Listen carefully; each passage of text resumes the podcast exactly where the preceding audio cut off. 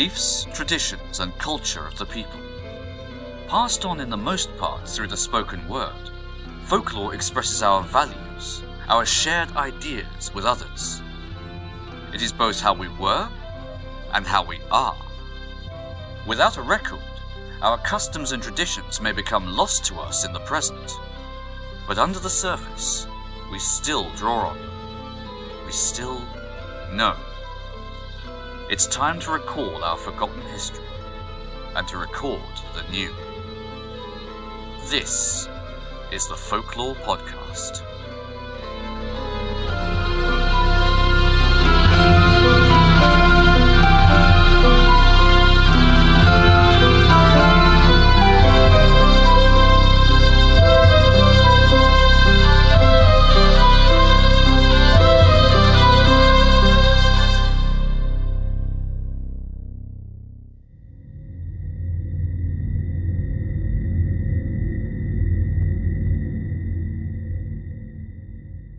Ghosts.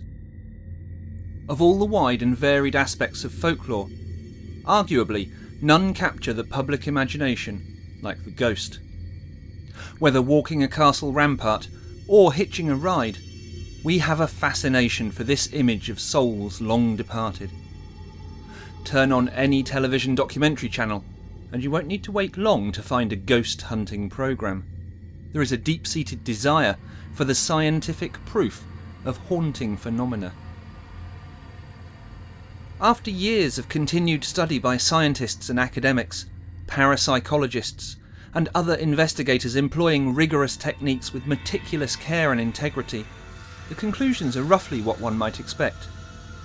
Ghosts may, or may not, exist. Science cannot always provide an answer.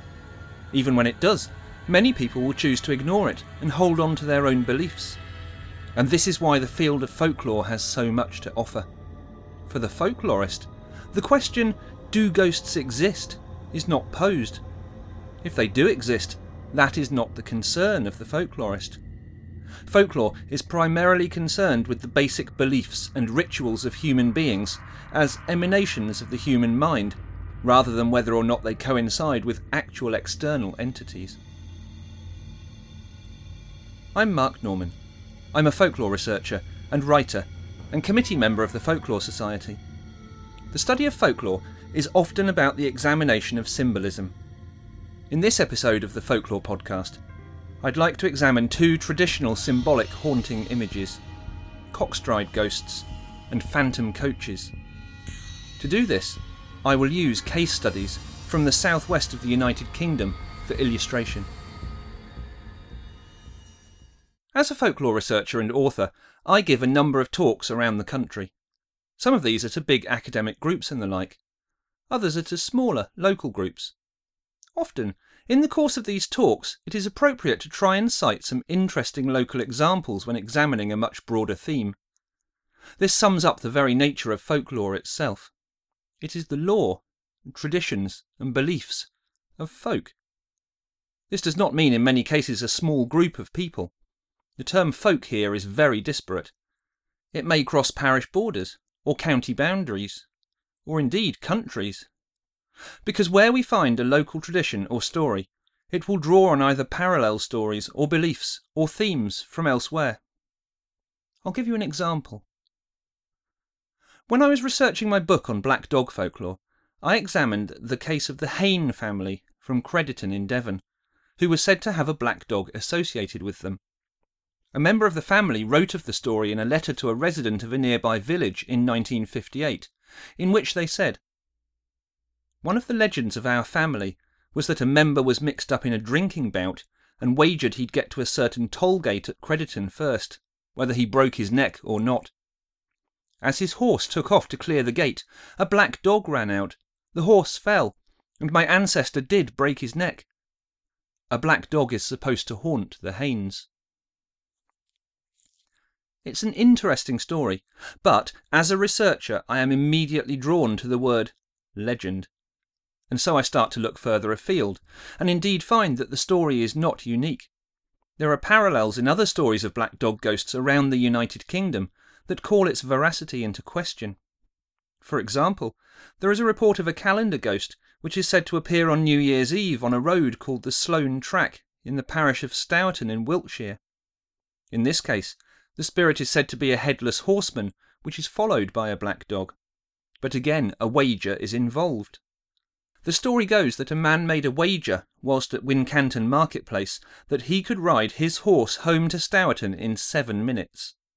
He took a rough route for speed and fell from the horse, breaking his neck. The similarity with the Hayne case is obvious. It is likely that the Crediton legend, therefore, is just that a legend, which has no basis in fact, but rather draws on what seems to be a more common folklore theme. It is possible that the wager stories grew out of some warning story to prevent people from riding unsafely. It is impossible to now trace the reason for certain. So, we are looking within folklore for themes and motifs. Unlike pure history, where an event has occurred at location A, in folklore, a reported event at location A may also variously have happened in a similar way at B, C, D, and E. This is not to say, however, that folklore studies are distinct from history. Some academic historians would, and do, argue that that was the case, but I maintain that folklore really is a subset of history. Folklore and tradition is born from historical facts in many and various ways, making it a part of any country's cultural history. The Oxford Dictionary of English Folklore tells us that a cockstride was a country term for a tiny distance, and was used of the increase of daylight in early January. For example, in John Ray's 1678 collection of proverbs, at twelfth day the days are lengthened a cockstride. In ghost lore, the term is used to highlight the short distance which many banished ghosts may travel per year in order to try to return home. Let's pause for a moment at this point to just clarify what this idea of banished ghosts refers to. In modern times, if a person or a place are believed to be troubled by a ghost, or demon sometimes, particularly within the views of the Catholic Church, then sometimes a rite will be undertaken to try and remove the spirit. This is often done by a specially trained priest, although other people can and do profess to do the same. We know this rite as exorcism. It is not undertaken lightly, particularly in the church, and can be extremely dangerous because, whatever you personally believe may be being dealt with, an individual's own beliefs, their psychology and mental state are being tapped into. From time to time, tragic cases are reported in the media where individuals have died during exorcism. Belief in possession is actually highlighted as a potential danger in some child protection guidelines. In previous centuries, the word exorcise was not used to describe ghosts being contained or banished. In written accounts from earlier times, we read of ghosts being laid down, suggesting that they are being put to rest rather than being driven away. This procedure would always follow a similar pattern. It would always be a minister who was called in. He would be asked to read the spirit down and then, by candlelight, he would read aloud passages from the Bible. This would cause the ghost to be diminished in size bit by bit until it was small enough that it could be contained in a bottle or a box.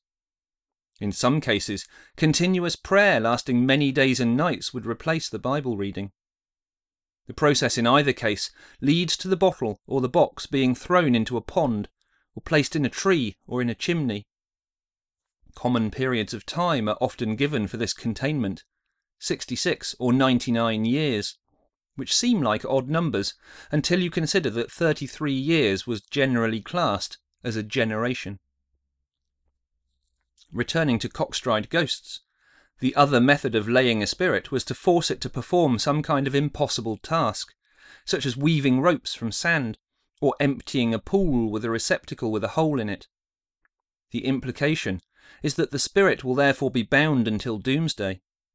In any case, if the ghost is banished and cannot be laid to rest, it is allowed to return to its home or original haunting site at the rate of one cockstride each year. In her 1996 presidential address to the Folklore Society, the inimitable Jacqueline Simpson, speaking about ghosts in M.R. James's writing, points out that in Denmark, Cockstride ghosts are malevolent, whereas British ones are penitential. This does not, however, mean that there was anything usually pleasant about the person involved when they were living. In many cases, before heading for a location at this slow pace to seek their penance, these spirits will have first been laid or read down, and often set the impossible task. It is not until the task is completed that they can begin their journey towards ultimate salvation, as we've already seen. One example is Sir John Popham, Speaker of the House of Commons from 1580 to 83, and subsequently Attorney General and Lord Chief Justice. He presided over the trials of Sir Walter Raleigh and Guy Fawkes, and was evidently not a nice chap. He is rumoured to have secured the ownership of Littlecote House in Wiltshire by condoning a horrible crime perpetrated by his kinsman, Wild Will Darrell. In old age, Popham retired to his native Somerset and built a house for himself in Wellington. His wife, who was a rather more pious character, died before he did. The Popham family tomb is at Wellington Church, but it is said that Sir John Popham is not buried here. According to local legend, he was rewarded for his controversial life by being thrown from his horse into a deep, stone sided dell on the Blackdown Hills, now known as Popham's Pit. The pit is said to be bottomless because it is one of the entrances to the underworld, and Popham allegedly died horribly and descended into hell. On account of his wife's prayers for him, it is said that his spirit may rise on New Year's Eve and move back towards the church at a cockstride, not being able to rest in peace until it gets there. Legend says that there are tunnels leading from the sides of the pit, one of which is supposed to link with the family tomb at the church, even though this is three miles distant from the hill, and it is along this passage that he may crawl. There is a farm lying on the line of this route, and early in the 19th century strange noises were heard under the floor of the house. A white witch was brought in, and, realizing that the noises were caused by Popham's spirit, he banished him back to the pit once again. At Lapford, in North Devon, we find the grave of Jack Radford, a Victorian hunting parson who died in 1861 he became the focus of a number of horrific legends. He was renowned as a womanizer. It was remembered clearly that he allowed his hounds to terrorize the children of the village, and some even believed that he hanged his own curate. Radford desired to be buried in the chancel of his church when he died, but the villagers would not stand for this, and buried him in a grave outside the north wall of the church, the area that would have been reserved for unbaptized children people of poor character, and later, suicide graves. It is possible that this prejudice of burials to the north comes from an idea which is common in apocryphal literature that hell lay to the north. This is why we find in Cornish mystery plays that the layout of the stage was always carefully configured so that heaven was in the east, with good characters entering from the south and west, and bad characters usually from the north. There has also been a suggestion made that the idea has its root in the Bible itself, in the book of Jeremiah, chapter 6, verse 1. Evil appeareth out of the north. It is therefore said that his spirit is uncontent, and a small hole can sometimes be seen in the grave, through which he may pass and try to return to the old rectory at the pace of a cockstride. The legend also states that the stone cross of the grave will not remain upright, and this at least is true, because when I visited it, it was now secured by a metal plate down the back of the cross. It is probable, of course, that ground subsidence causes this, but the effect feeds naturally into the legend and adds credence. In the wonderfully named village of Coffinswell, an unnamed lady is buried, for reasons unknown but no doubt sinful, beside the village's holy well, rather than in the consecrated ground of the churchyard. Once a year, again as with John Popham, at midnight on New Year's Eve, she is permitted to rise and try to gain the churchyard at the distance of a cockstride. Her story was recorded by the Reverend Sabine Baring Gould towards the end of the 19th century. It is said that it will take until Judgment Day to reach her destination, but as usual, she will find salvation when she gets there. This legend raises two interesting points. Firstly, the motif is strong enough that the story lives on, even though the name of the protagonist is lost. But secondly, it highlights the improbable nature of a lot of these legends. If we think about it carefully, we must assume that if she will reach her destination eventually, she is progressing along a path. Each year, she rises from her grave to take her cockstride. So, what's happening to the grave? Is it moving with her? And if so, why has nobody noticed? Or does she get some kind of free distance each year? So, after 10 years, she rises from her grave and gets 10 free cockstrides before her allotted one. An old report from Salcombe Regis seems to provide an interesting variation to the cockstride ghost folklore, where the pattern of events runs in reverse. In other words, the travel at the rate of a cockstride comes first, with the laying down by the parson occurring at the end of the tale.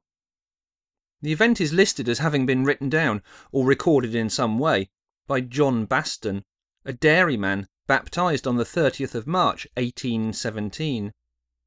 Although it seems irrelevant, that date information is useful to help us to date the account from its first few words. He said, About 120 years ago, the ghost of a Mr. Lydd appeared in the orchard on the east side of the road running along the foot of Salcombe Hill. Every year, the ghost advanced a cockstride nearer to Sid House, until at last it sat on a gate on the opposite side of the road. Then, still at the incredibly slow pace of a cockstride a year, he proceeded to an old oak tree almost in the centre of the field. This oak tree, although a bit battered by the storms of many years, is still to be seen standing in the meadow.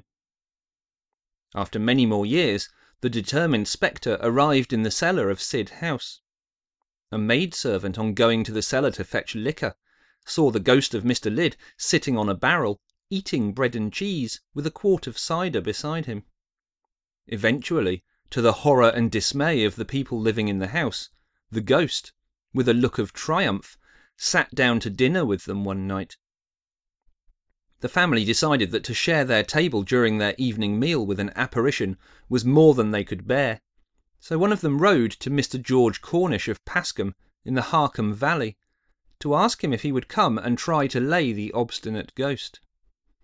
Mr. Cornish arrived, carrying with him a small Bible, and with very little difficulty laid the spectre. Although that appears to be the account as originally recalled, some interesting extra detail was compiled in the 1920s by a local historian, J. Y. Anderson Morshead, when putting together archives of the parish. In these it is noted that when the ghost reached the gate, six ministers were called to lay him, but they could not, so why should Mr. Cornish have found it so easy when these other six failed? The answer is said to lie in his education, which took place at Oxford. It is generally stated in folklore of this type that only an Oxford scholar can lay a bad ghost, and so presumably the other ministers were not educated there. This account also adds a postscript to the story which reminds us of the tradition of reading ghosts into a box for burial or similar. The day after Lydd's spirit was laid, they drove a donkey cart up to Pepperell's field with his things and laid him with gravel for fifty years in a pit. The Lydds are an old Sidmouth family, and the most likely original for this ghost is Thomas Lydd, who died in 1824 and is buried in the family vault in Sidmouth Parish Church. His dates match Reverend George Cornish, who served the area between 1821 and 1828 before moving to Cornwall. This means that John Baston, who wrote the account, would have only been a child at the time, and so we must assume that he's relating gossip rather than providing an actual eyewitness account. Further reports of this ghost being seen certainly exist in 1870 and 1920, and there is a suggestion that he was still around as late as 1979. We've already noted that Cockstride ghosts tend to be penitential, and so the reason for this haunting is most likely guilt. Lydd is rumoured to have murdered his uncle, and there is also a tradition of some form of treasure buried under an elm tree. To die leaving wealth hidden was seen as an injustice to your heirs, and hence the spirits of anyone who did so were unlikely to find easy rest. The final Cockstride ghost that I'd like to mention, I include because it provides a good segue into the next section. It takes place at Dunsford, in Devon, and concerns the old squire of the parish, Squire Fulford. He is said to haunt the area because, like Parson Radford, he was not buried where he wanted. The parson had his remains dug up and reburied in the sand beside the river, where he was tied down with straw, and each night he takes a cockstride nearer to Fulford House. But he is also seen, minus his head, sitting on a coach which travels backwards up the lane, with the horses harnessed back to front, or back zivor in local dialect. The coach eventually fades away into the night. And so, we move on to the second element of this examination of folk ghosts and look at those associated in some way with phantom coaches or carriages. One of the most famous fictional phantom coaches can be found in Thomas Hardy's Tess of the D'Urbervilles.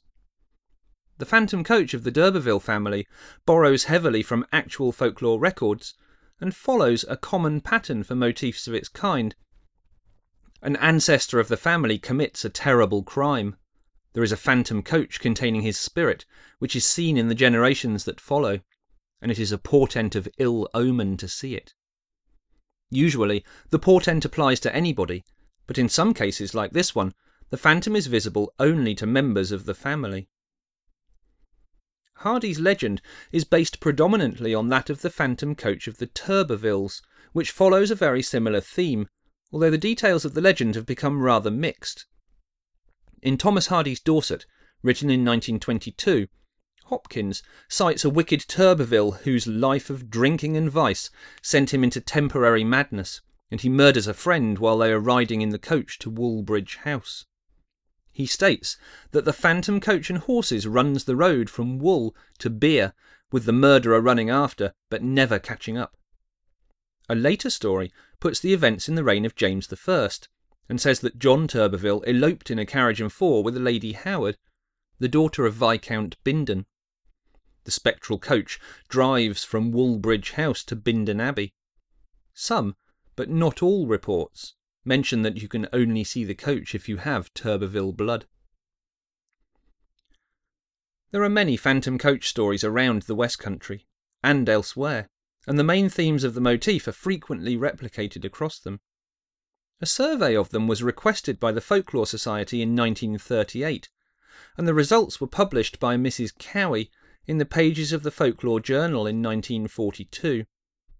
Around 60 of these were recorded across the United Kingdom, with a significant number being in the West Country, and five in Dorset, including the Turberville coach.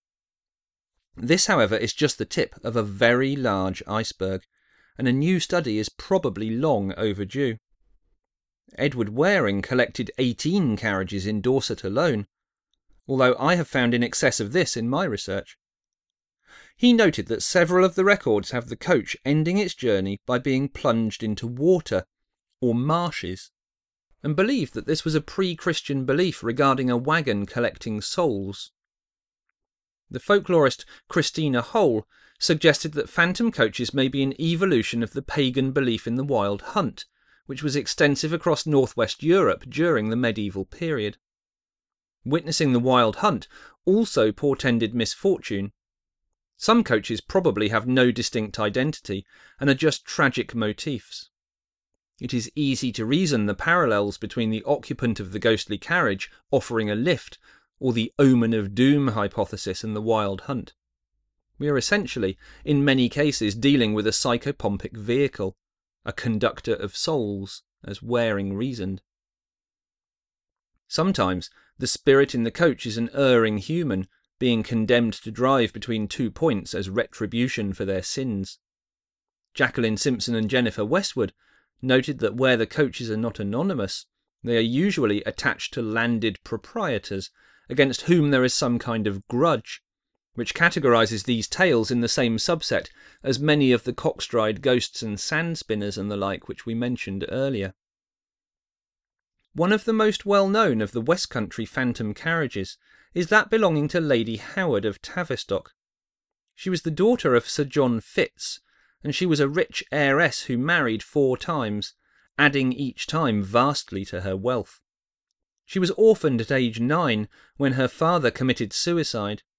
He had become very rich by inheritance at the age of twenty one, and, like so many others of the time, this excessive wealth led him on a moral slide into degeneracy.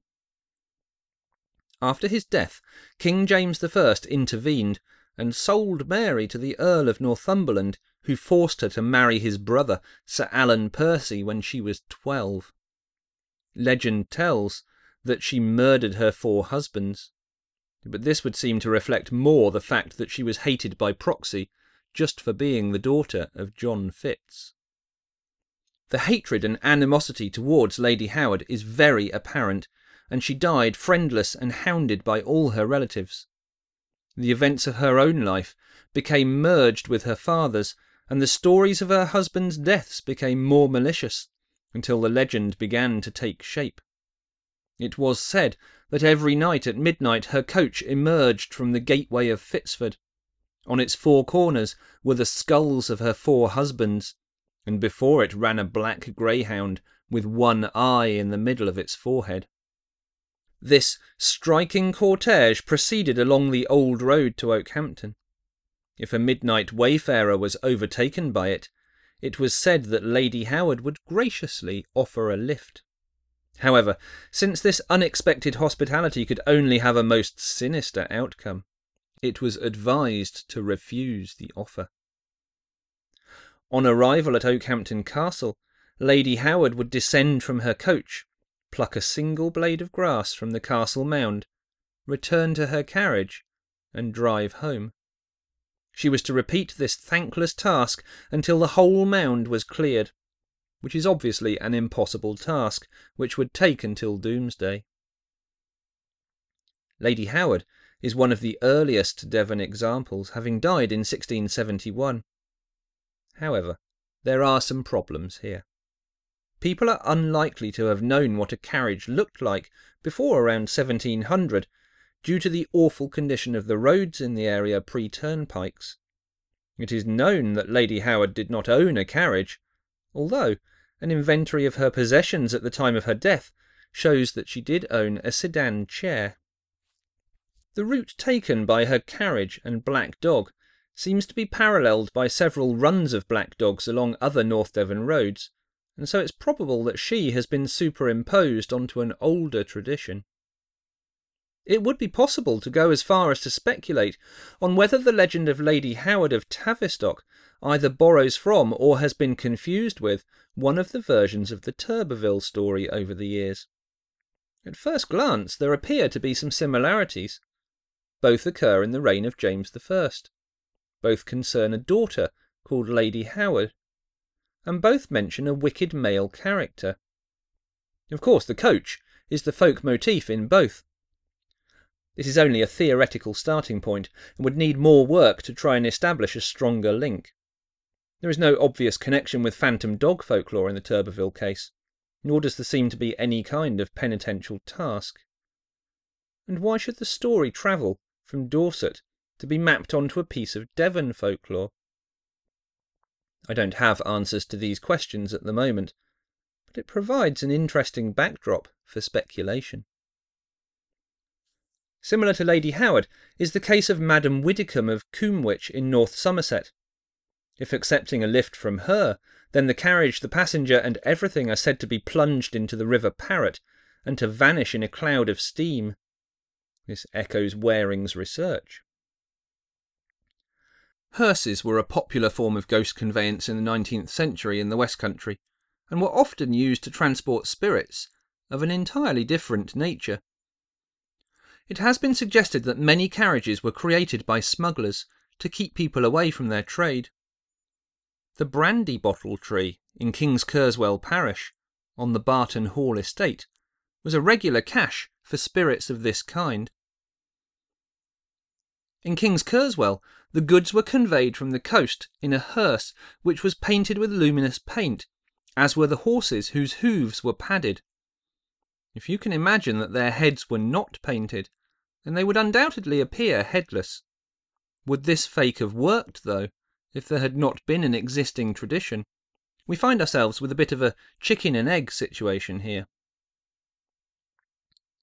There is quite a well recorded phantom coach to be found in Dartmouth at the Royal Castle Hotel on the quay.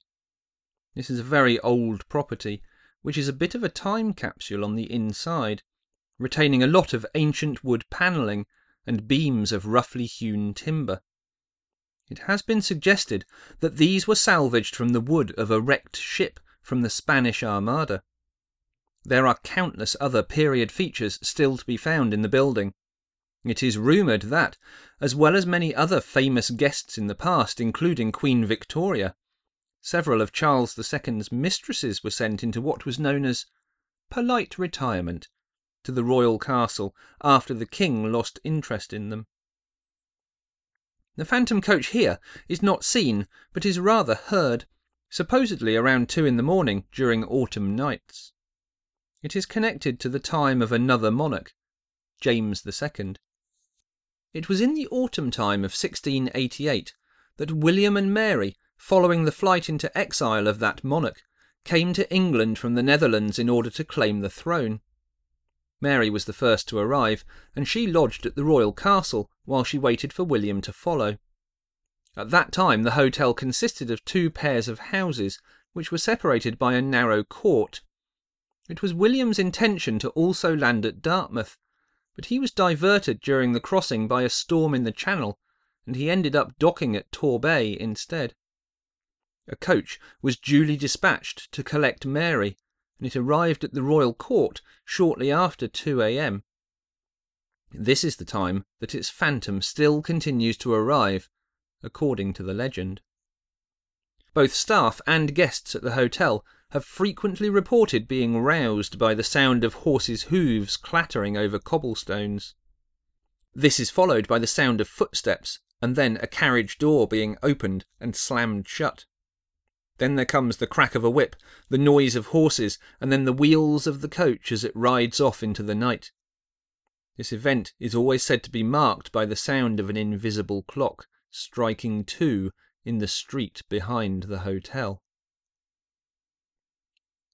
A more obscure phantom coach tale can be found on the Devon and Dorset border in the village of Uplyme. This one dates from 1970 and does not seem to be recorded in much literature on the subject of hauntings. I happened across a reference to it quite by chance, and have not been able to add much flesh to the bones of the story at this stage, although it warrants further investigation.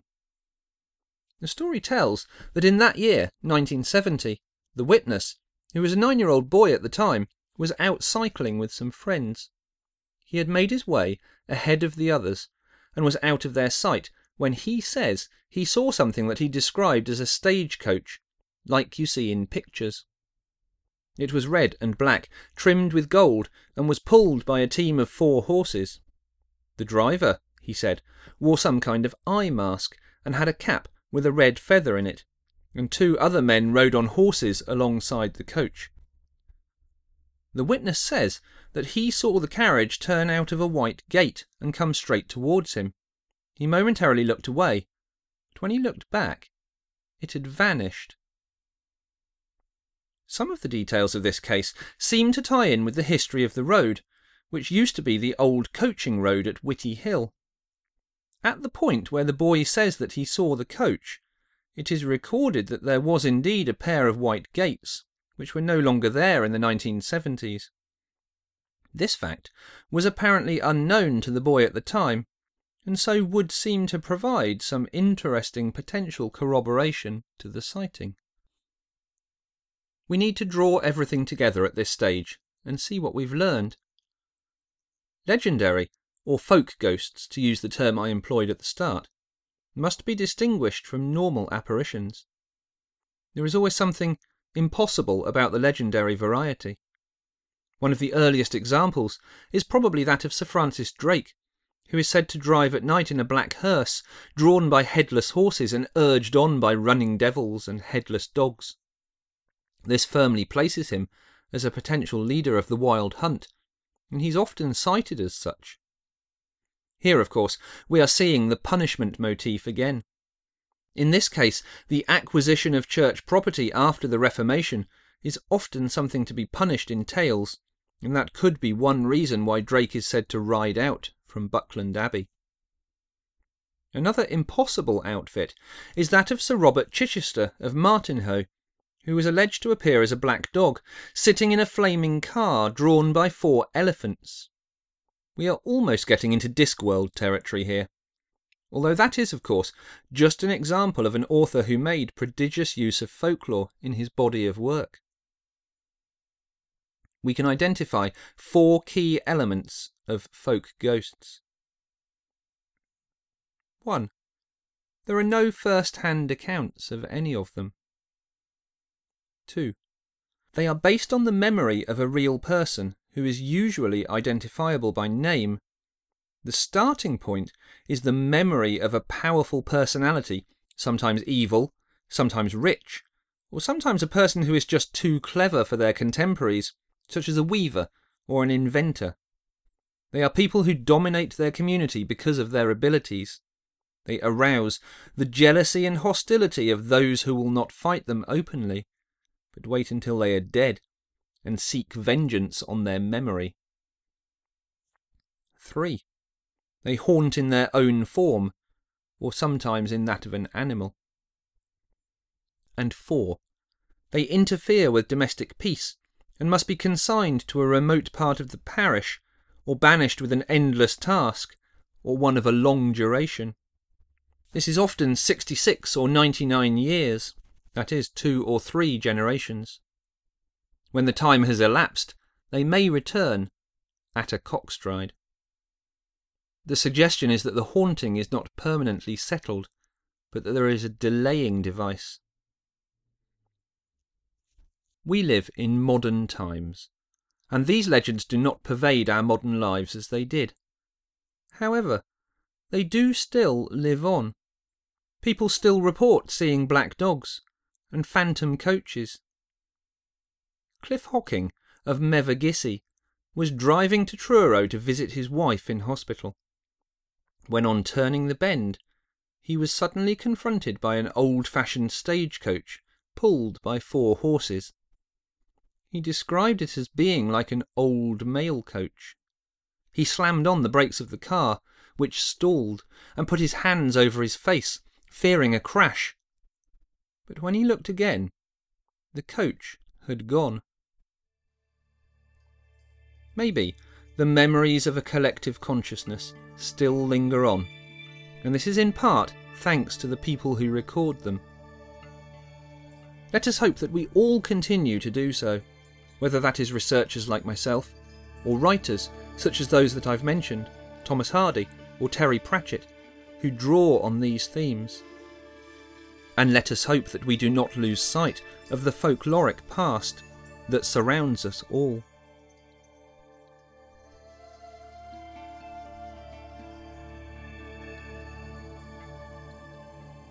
This episode of the Folklore Podcast was written by me, Mark Norman.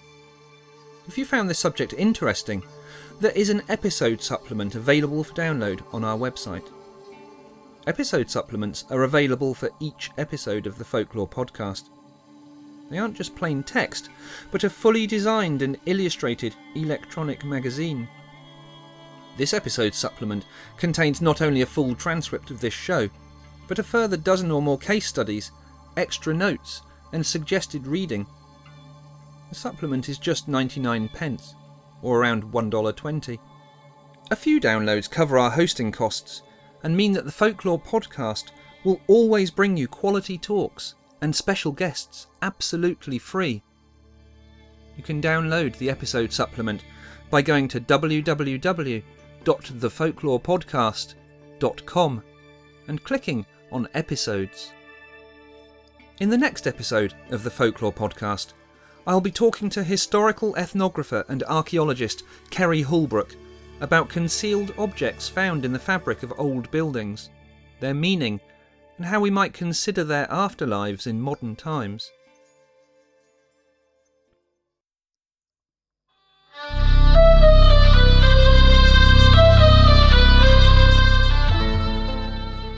This episode was supported by designer Melissa Martell at MDM Create and production company Circle of Spears Productions. The Folklore Podcast theme music is composed by Gurdy Bird. Visit the partners page on our website for more details. Please like our Facebook page at facebook.com slash the folklore podcast and follow us on Twitter at folklorepod. Please subscribe to ensure that you never miss a further edition of the Folklore Podcast. You'll find us on iTunes or hit the website to find more subscription options. And please consider rating and reviewing this show on iTunes. Reviews push the show up the charts, making it more popular and enabling us to bring this folklore to a wider audience. Thank you for listening. See you next time.